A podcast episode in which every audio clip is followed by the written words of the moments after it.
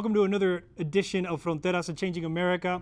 Last edition that all of you had the opportunity to join in on a political roundtable, we ended up having a discussion about the debt ceiling, about the lack of leadership that is being shown in Washington, D.C., about the frustrations that we all have as citizens, not only of our great nation, but of our community, in terms of the leadership being exhibited.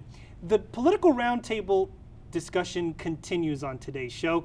We're going to be having an interesting discussion about precisely the same issues the debt ceiling, where we're headed, and the kind of lack of leadership that our community is currently exhibiting precisely when we're trying to get rid of the FBI scandals. Another one hits in our community with the El Paso Independent School District superintendent being arrested, and uh, well, a lot of suspicions and uh, questions about what he has been up to lately. Joining us on the discussion and political roundtable today, we have an interesting panel that not only is comprised of an in studio guest, but also one guest joining us all the way from Washington, D.C. Joining us today, we have Gabriel Nila back from our last political roundtable discussion.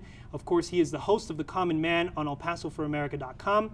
And joining us all the way from Washington, D.C., we have the press secretary to U.S. Congressman Silvestre Reyes. Vincent Perez joining us all the way from DC. Gentlemen, thank you for joining us. Thanks for having us. Well, the discussion is, is one of frustration. There is a lot of frustration in America right now about what is ongoing in terms of the debt ceiling, the fact that it took so long for it to get uh, for it to get resolved. In fact, our last show where we had our political roundtable, we were talking two weeks ago, and the frustrations were already pretty high as they were. And uh, Gabriel, you were there in that discussion it took two weeks later after the show we had last time around. Uh, here we are talking about the same discussion again. Uh, your your ideas and thoughts about that frustration. You still as frustrated? You how do you actually, feel? Actually, I am. I'm, I'm, I'm still frustrated with the fact that it just took this long to to uh, to complete. Yeah. Now I understand the premise of, of the whole political wrangling and what everybody wanted to make sure that they got the best bang for the buck. Right, right. But it was just a, a it just took so long, mm-hmm. and many people are still not happy with, with the end results. And you know, I'm very curious about those end results. Uh, we have Vincent Perez, press secretary to Congressman uh, Silvestre Reyes, and uh, Vince, you and I have been, you know, friends for quite some time. This is the kind of stuff we would talk about uh, back during our college days about frustration when it came to government, uh, the frustration when it came to the way things were done. Tell us a little bit about the process, how things went, uh, maybe some of the frustrations that U.S. Congressman Silvestre Reyes had as well. Right. It, it has been a very frustrating process. Uh, you know, part of the problem is that we have these new uh, 87 Tea Party freshmen uh, that have come in and have really, you know, refused to compromise on a variety of issues. This is really the third time it is that we've seen um, sort of this uh, impasse happen. You know, of course, we had the, the first one back in December when we were discussing the extension of the Bush tax cuts. Uh, you know, there was also sort of this impasse that they refused to compromise, uh, whereas many Democrats, including Congressman Reyes, said that we shouldn't extend these Bush tax cuts in a time of, of the debts it is that we're, we're facing. Uh, the president negotiated with them, and the, and the, tax cuts were extended for an additional two years. Now, uh, then we saw this just a couple months ago with the government shutdown. Yeah. Uh, you know, again, we were close to, we were on the verge of a government shutdown, uh, again because there was a re- refusal to compromise on uh, on government spending. Uh, and so, so this is really the third impasse that we've seen, and, and, it has been a very frustrating process. I mean, and here's here's the frustrating point. Everybody talking about jobs. Everybody talking about when are we going to get to jobs. You you flip to any major leader, whether it's Harry Reid or uh, the other part. It doesn't matter who is talking. Everybody's talking about how now they can focus on jobs, but a lot of people talking about the fact that uh, jobs really won't be able to be focused on because this new uh, this new deal somehow handcuffs some of the things that traditionally the government can do to stimulate job development. Uh, you know, what, what's the situation with that? Well, well, and certainly, and I think you saw that uncertainty in the markets yesterday. I mean, the, the, the stock market was down 200 points. I think it was down to 2.1 percent. Uh, because yeah, sure, we got this debt deal done, but now it's like let's look at the job scenario. It doesn't look very positive. Uh, you know, typically in recessions, uh, you know, you try to stimulate spending, and that's what you know President Obama tried to do when he first came into office uh, with the American Recovery and Reinvestment Act. Now, part of the problem with the, that legislation was it just wasn't big enough. There are those who like to criticize the president for saying, "Oh, you added a trillion dollars to the debt." but half of that was made up of the tax cuts that Republicans wanted. So we had very little stimulus spending for job growth. Uh, now with these cuts that were made, that again that were agreed to when the, we had the government shutdown negotiations, and now the 1.2 trillion dollars in cuts that take effect uh, over 10 years, and the additional 1.5 trillion dollar cuts that will be negotiated in November. I mean, yeah, we're, we're that's that's exactly what Democrats are saying. Is that where's the job growth? Where are the jobs that Republicans promised that they would focus on when they took over the House? They have not proposed any job legislation to stimulate that job growth, and that's going to be a serious concern as, as we move forward. But isn't it the case that there's neither one of the, the either the, the either sides of Congress have, have brought up anything in regards to stimulate job growth? Well, when, when Democrats controlled the House uh, the, the previous two years, remember we had lots of initiatives. Uh, remember we had cash for clunkers, all those things to kind of stimulate uh, purchasing, to stimulate growth. Uh, but on now that the Republicans have taken over, they've taken sort of this cuts only approach because now their their whole message is we need to cut the deficits to bring back certainty in the market so we can have job growth. It doesn't seem to make a lot of sense that that you know cutting all these trillions that we are are, are going to stimulate job growth, particularly during this time when, when Americans are having a hard enough time already finding jobs. And and for me, and, this, for is, me this is this is the way I would see the, the whole situation is that if we're spending money left and right and, and, and borrowing money from different places and we're not getting anything out of it, we're, we're not getting any bang for our buck, whether it's in, in the form of, of, uh, of rebates or any type of credits or, or, or saving jobs, if you will. Isn't it just, isn't it time where we just say, hey, let's just go ahead and, and move, let's go ahead and, and not spend so much so that we can go ahead and, and reserve whatever extra we have so that we can say, okay, let's use that money and, and then grow once we have enough capital to go ahead and grow. It'd be similar to a business where if you're spending too much, you want to go ahead and, and if you're going over the limit, you have to cut back on certain things, whether it's in, in the form of, of employment, unfortunately, or even in the form of, of goods that you need to go ahead and, and, operate successfully. And then once you're able to go ahead and build a little bit on that stuff, on, on your reserves, then you can say, okay, let's go ahead and expand. I mean, well, certainly, but see, but even businesses have lines of credit to, to expand, uh, you know, during difficult times. I mean, when, when Americans are undergoing difficult times, you know, they are, often given lines of credit. Um, you know, the, the, the, use of credit and the use of debt, uh, you know, from a government perspective, I mean, you have to use it in a very wise way. Uh, you know, as, as, you know, our deficits over the long term, uh, long term debts, are, are, could they be dangerous to the economy? Absolutely. But in, in times like this, when we see that we have weakened job growth, uh, governments have to do something uh, to get us out of this because if, if we do, let's say, for example, what you're saying, if, if we just focus on uh, reducing the debt and then using the reserves, uh, you know, to stim- stimulate job growth, well, it's actually going to cost us more money if we don't stimulate growth because then we're going to have uh, low or, or, decreasing tax revenues uh, over the long term if we can't stimulate the job growth. So if right now, if we're promoting policies that uh, are going to keep this economy pretty stagnant or declining, as we have seen, because now we're, we're three years into this Great Recession. Um, that's going to be bad for our fiscal policy. Paul Krugman is one of those who said, who, who has been saying, we shouldn't even be talking about deficit reductions. We should be talking about how it is we're going to stimulate the economy because that's the best way to promote fiscal growth, uh, and that will ultimately lead to debt reductions down the road. Uh, but if we just focus on, on cuts right now, uh, and the economy stays the way it is, uh, it's going to actually, I think, result in, in a worse. But what are, but what are the what what are the realities of this New Deal? A lot of people are still trying to figure out what the realities of the New Deal are.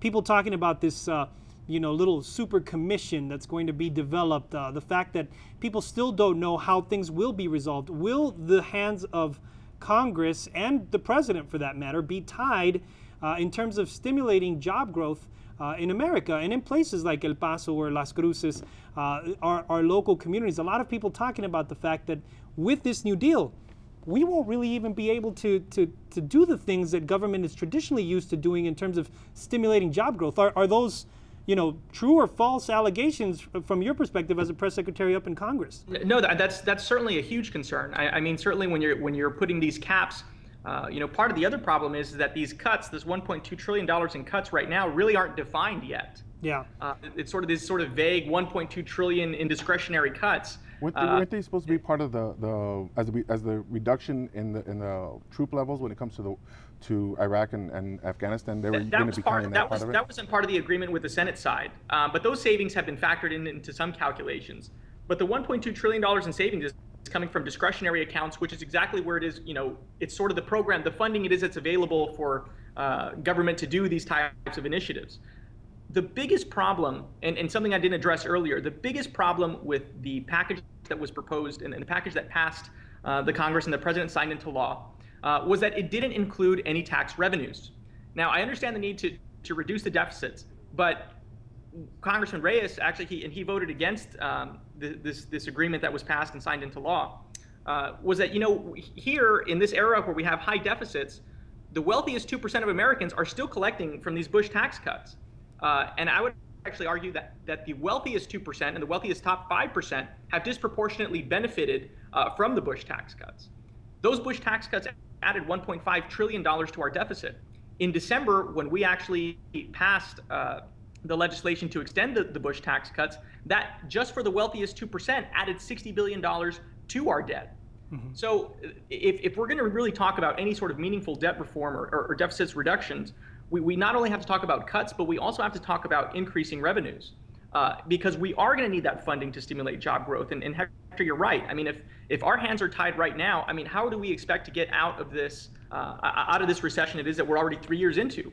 You know, we're going to start, you know, mirroring Japan, which was in a recessionary period right. for 10 years. Well, that's my uh, concern. And is Congressman Reyes legitimately concerned about this? Is this his biggest concern at the time, uh, at the time being? Because a lot of people talking about the fact that if the things that you're saying are now confirmed, Vince, and the fact that yes, we will have our hands tied in terms of being able to develop jobs, and then how much of what is currently being said amounts to lip service from uh, the men and women of the Senate and the men and women of Congress especially now that they go back, just like Congressman Reyes is flying back to speak with his constituents. So what's what is the message that we're going to try to work on jobs without really having any any kind of plan for it? I mean, how, how does Congressman Reyes react to to all of this? Because I'm sure this concerns him as much as it concerns us. No, absolutely. I, I, mean, that's why. I mean, that's why he voted against this debt deal because I mean, precisely for that reason, it, it doesn't create jobs, uh, and it really isn't a balanced approach. You know, it's it's asking it's asking uh, you know, seniors, you know, about 15 billion or so was cut from from Medicare providers. That's going to be very critical for the border region um, because lots of seniors depend on Medicare, and they're cutting the reimbursement rates that's given to doctors. Well, it's already pretty low, and we hear it from doctors all the time in El Paso and Las Cruces. Uh, you know, from doctors who are saying is that we're not, you know, we're, we're not getting paid enough for the services here because the Medicare reimbursement rates are just so low. It's it's going to get to a point where it's not even profitable for doctors to take in Medicare patients. That's going to hurt seniors. Um, and, and so, yes, it's, it's, it's going to have a lot of consequences. Uh, there really is no good explanation for, for this. I think when it's going to be very difficult for Congressman Reyes to go back and for any uh, any of us to say it is that they're really focused on, on job creation.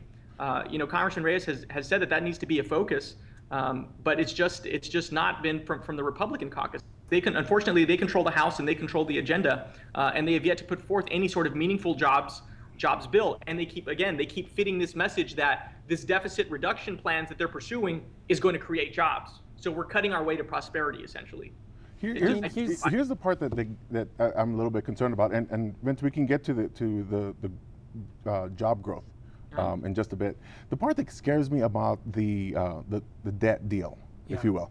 I, I, I, agree to a lot to the points as we talked in the, in the last show. We, you know, we need to increase the, the ceiling a little bit to make sure that we can take care of what we have to take care of, but at the same time make sure we're providing cuts. The part that scares me a lot is the fact that we have this super super committee that's going to be making um, the decisions to decide whether whether or not or where the cuts are going to be it, it, it's that piece, and, and, and it's and the part for me is because of the fact that both sides are just so polarized in their in their beliefs, and and uh, my guess is that we're going to go back to the to the to the wire again and say, okay, we're gonna, this is the decision that's going to be made, and and that's the part that, that really scares me, and and it's and the report that's coming out, and, and you probably heard this also, um, is the fact that, that or there's a report out there saying that um, I believe the White House is looking at trying to um, identify or, or pick the people that are going to be in, in this committee. Now, whether it's true or not, I don't know. And, and well, I'm and sure the Republicans will try to pick theirs, and oh, the yeah, Democrats will try to be, pick oh, theirs. Oh, definitely, and that's probably going to be the case. And I've got the perfect solution on that part, and you're going to think this is going to be kind of weird, okay? And, and as we've talked, or as, as the president has talked about in the past, you know, we, we air. He wants to air stuff on on C-SPAN. Well, let's go yeah. ahead and, and, and air the selection of who's going to be on, and you and and you you it be basically pick a name out of the hat You, you pick, you have someone independent, cut the, cut the names out on a piece of paper, put them in a hat, say, okay, these six people on, on the Democrat side, these six, six people on the Republican side are going to be the people that are going to decide. No, no, actually, the, the, the way the process is going to work is that I believe um, the Senate Majority Leader and the Senate Minority Leader each have three picks, and then the, the speaker also has three picks, and then uh, Leader Pelosi will have three picks. And that, that's the scary that's the scary part for me. Here, it's beyond scary though. How many commissions have we had though? How many commissions have we had? We've had tons of them. I mean, The commissions last one- come the and last one was go. the people, of the year. people propose cuts, and then nobody abides by the commission's. Well, well, uh, this well, this is different. I mean, this is a congressional commission. I mean, in the time it is that I've been here, I haven't seen that. I know the president had, you know, one commission that also looked into deficit reduction. Um, but that what's different about this commission is, that it actually is going to have the power to decide what what cuts are in and what cuts are out. Now, everything's on the table with this commission. The, the, everything now, including even tax revenues. Uh, but but it also that on the table is cuts to Medicare, Social Security, and Medicaid. Uh, and essentially, these 12 committee members will then decide what cuts are in and how it is we're going to reduce the deficit by 1.5 trillion. And then their proposals are going to come to the Congress in the House and the Senate for an up or up, up or down vote, and the, it cannot be amended. So it has to be passed as is, as the committee approves. So That's what is that? So is that is that Washington speak, Vince, for potential deadlock, and we're going to go on the triggers that are already set in the current deal? Because a lot a lot of folks are also talking about that. The fact that if they couldn't agree on this, which was so important. Uh, perhaps they deadlock themselves on this kind of talk, especially since they can't amend from the Senate, from Congress, and we have more deadlock, and basically the triggers uh, come in play. And then once those triggers come in play, yes, we will get some cuts, but then then the question after that is, are they enough? I mean, it, it just it seems like there is a lot of uh, I don't know concern or ambiguity. I, am not sure what to think. I mean, I, I, myself, I mean, this just happened, you know, within the last few hours, uh, you know, and, and we're we're getting more information as it comes, but. It seems like it wasn't really um, as much of a victory as it's being claimed to be by both sides. I, I'm not sure how you both feel about that. I'd- I'd say it's a win-loss, and, and you can probably correct me on that part. A win loss for, Yeah, for both sides? For both sides, and, and Vince may be able to correct me on that part. We divided the Tea Party. I mean, Yeah. Vince? I, I, I I have the view that it was a victory for Republicans. I think the president, like again, just for the mere fact that this package, this first round of cuts didn't have any additional revenues, that was a major concession. I mean, the fact that Democrats controlled two thirds of government, the White House and the Senate, and the fact that Republicans were successful in not getting any additional tax revenue, I think that was a big victory for, for Republicans. And, and again, that's why Congressman Reyes uh, had voted against this legislation. I mean, it's, it's very disappointing to see that uh, because, again, it's not a balanced approach that um, you know, that's it's asking certain seniors, and, and it'll eventually uh, have cuts that'll affect Medicaid and, and, and the poor. But we're not asking sort of any sort of sacrifice from the wealthiest Americans, the wealthiest two percent, two percent that have benefited from those Bush, Bush tax cuts. Would, would, uh, would, would Congressman Reyes have been uh, favorable to, say, it continuing to be deadlocked and for President Obama to somehow invoke the 14th Amendment? Or, I mean, what, what was, what would have been the ideal scenario for Congressman Reyes from his perspective, especially uh, the way, you know, based on the way he voted, he obviously had some very, you know, big differences with what was going on. What would be his ideal scenario? Well, and certainly that was an option. Um, you know, one of the other reasons too that he voted for it is that the deadline was midnight yesterday.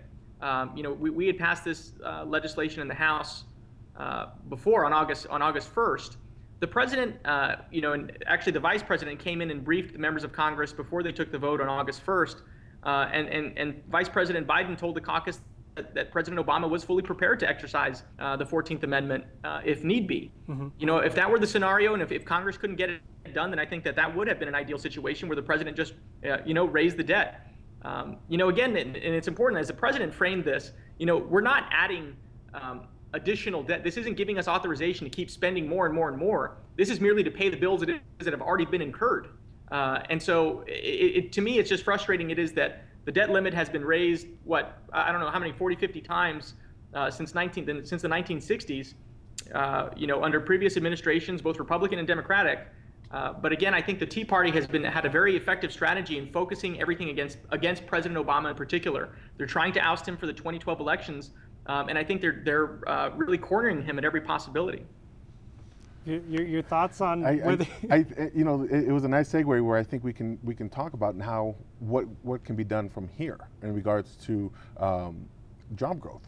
Now that we have this in place, what's going to what you know we, we, we, acknowledge the fact that, that, that the members of the Tea Party and, and, and Republican and the Republican Party yeah. um, had made their, their strides and, and stood firm in in in, uh, in getting what they wanted out of this bill. Now, I'm not going to agree with, with, with uh, Boehner when he says that it's, it's 98% of what we wanted. It's actually probably less yeah. of what they really wanted. But now that we have this in place, okay, we, we've got this here now. What are we going to do now to go ahead and, and move on and try to build from this piece? And, and, and this is probably going to be the part where we have to deal with either the, the, the super committee or, and, and looking at the, the, the revenue uh, or the increase of revenue and where it's going to be at. It, but here's my thing, Gabriel, and, and Vince from, uh, over in Washington. I, you know, for me, I'm not sure if we can trust government for what's next. Well, I mean, here's here's why. I mean, Vince, what was the logic? And I, am I'm, I'm sure I'm sure there's there's there's a lot of talk about it, but it, it just you know boggles my mind that we left, or not we, the representatives that we elected to both the Senate and the House left without any resolution to the whole FAA situation. Absolutely, it's it's, it's I mean, completely, completely uh, frustrating over for the for the amount of talk that they have about developing jobs, developing jobs, developing jobs. We have something that we can maintain.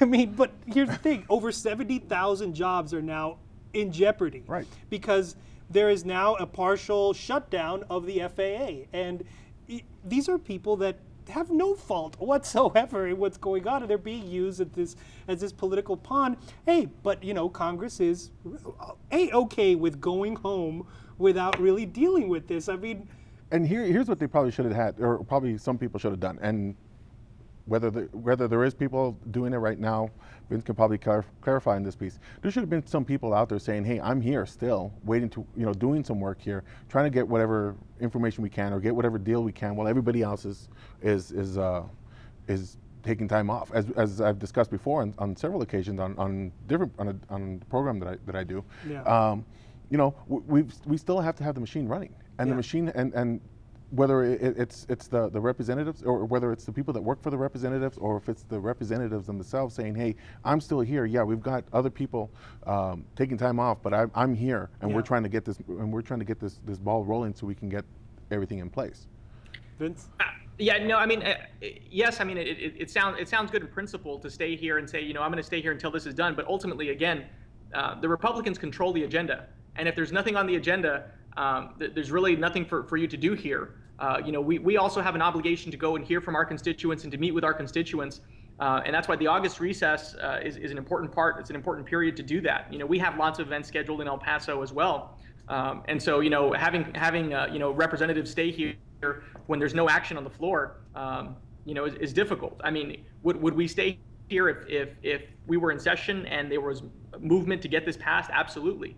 If they decided, you know what, we're going to take a vote on this item this week, certainly everyone would, would come back here. But if the leadership, if the Republican leadership has made the decision not to do anything, you know, they, they've put us in a jam. They control the agenda and they make that choice. Yeah.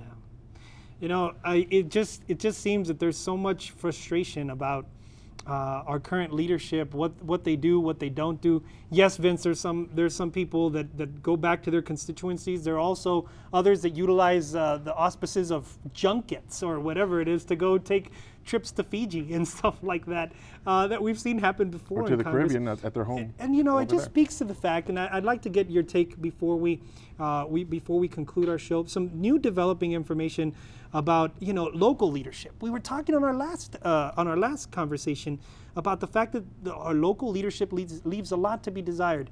Uh, last three minutes of the show, your take on what is currently going on with EPISD, El Paso Independent School District, yet another FBI situation uh, hanging over the city of El Paso. Your thoughts on uh, what's going on with Superintendent Garcia? We'll begin with Gabriel. It, it's embarrassing. It, it's absolutely embarrassing. Now, now I understand that there's we have this whole thing going on with the political corruption scandals that are going on with, with businesses and, and members of, of uh, council. Yeah. But it, this is, as, as many people talk, this is about our children and, and we have the, the, the, the, head of the school of one of the biggest of the biggest school district in El Paso now being accused of improprieties. And, and it's it's rather embarrassing. And, and the fact that he came out he came out it upsets, it's upsetting especially given the fact that he's he's out there saying we need more money. We know we need more money. Yet he's taking stuff on the side.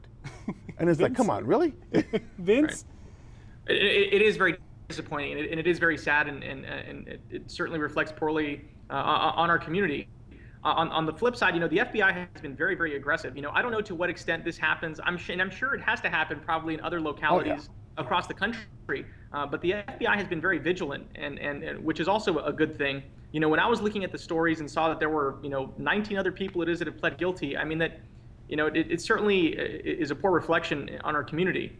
Uh, with that said, I mean, there really hasn't been, in talking about local leadership, Hector, I don't really think there's been a lot of discussion about what it is that we can do to fix this, or what can we do to make, you know, make the, the situation any better. You know, there has been discussion of an ethics committee at, at, the, at the county level, but I think something down. right, and it, but I think something is that we seriously have to look at is that, you know what, it's it's very difficult for young people to come into politics uh, in El Paso just because it, it, it doesn't pay at all. Uh, you, you, know, at the city council, they make what, $29,000 a year? Our, our mayor makes forty thousand dollars a year. Yeah. Our, our state reps make make six thousand dollars a year. I mean, that's why it is you see a lot of retirees uh, on the city council, a lot of independently wealthy people uh, uh in, take public office, and I think that's why it is you have people who are more susceptible to bribery. And, well, and, and unfortunately, that's what goes on with. I mean, it was designed that way, especially in Texas. And see, that's the frustration that we want to begin to address here at Fronteras, a Changing America. Another interesting roundtable. I want to thank Vincent Perez from Washington, D.C., and Congressman Reyes' office. Uh, we'll look forward to seeing you here in El Paso, Vince. Hopefully, we can have the congressman join us on our show. Gabriel, as always, it is always great to have you on our show as a, a, regular commentator. You can catch Gabriel on ElPasoForAmerica.com, and you can always catch Fronteras here every evening on Thursdays at 9 p.m. We appreciate you taking a, ch a chance to have a conversation with all of us. And until next time, let's continue to think big about our future.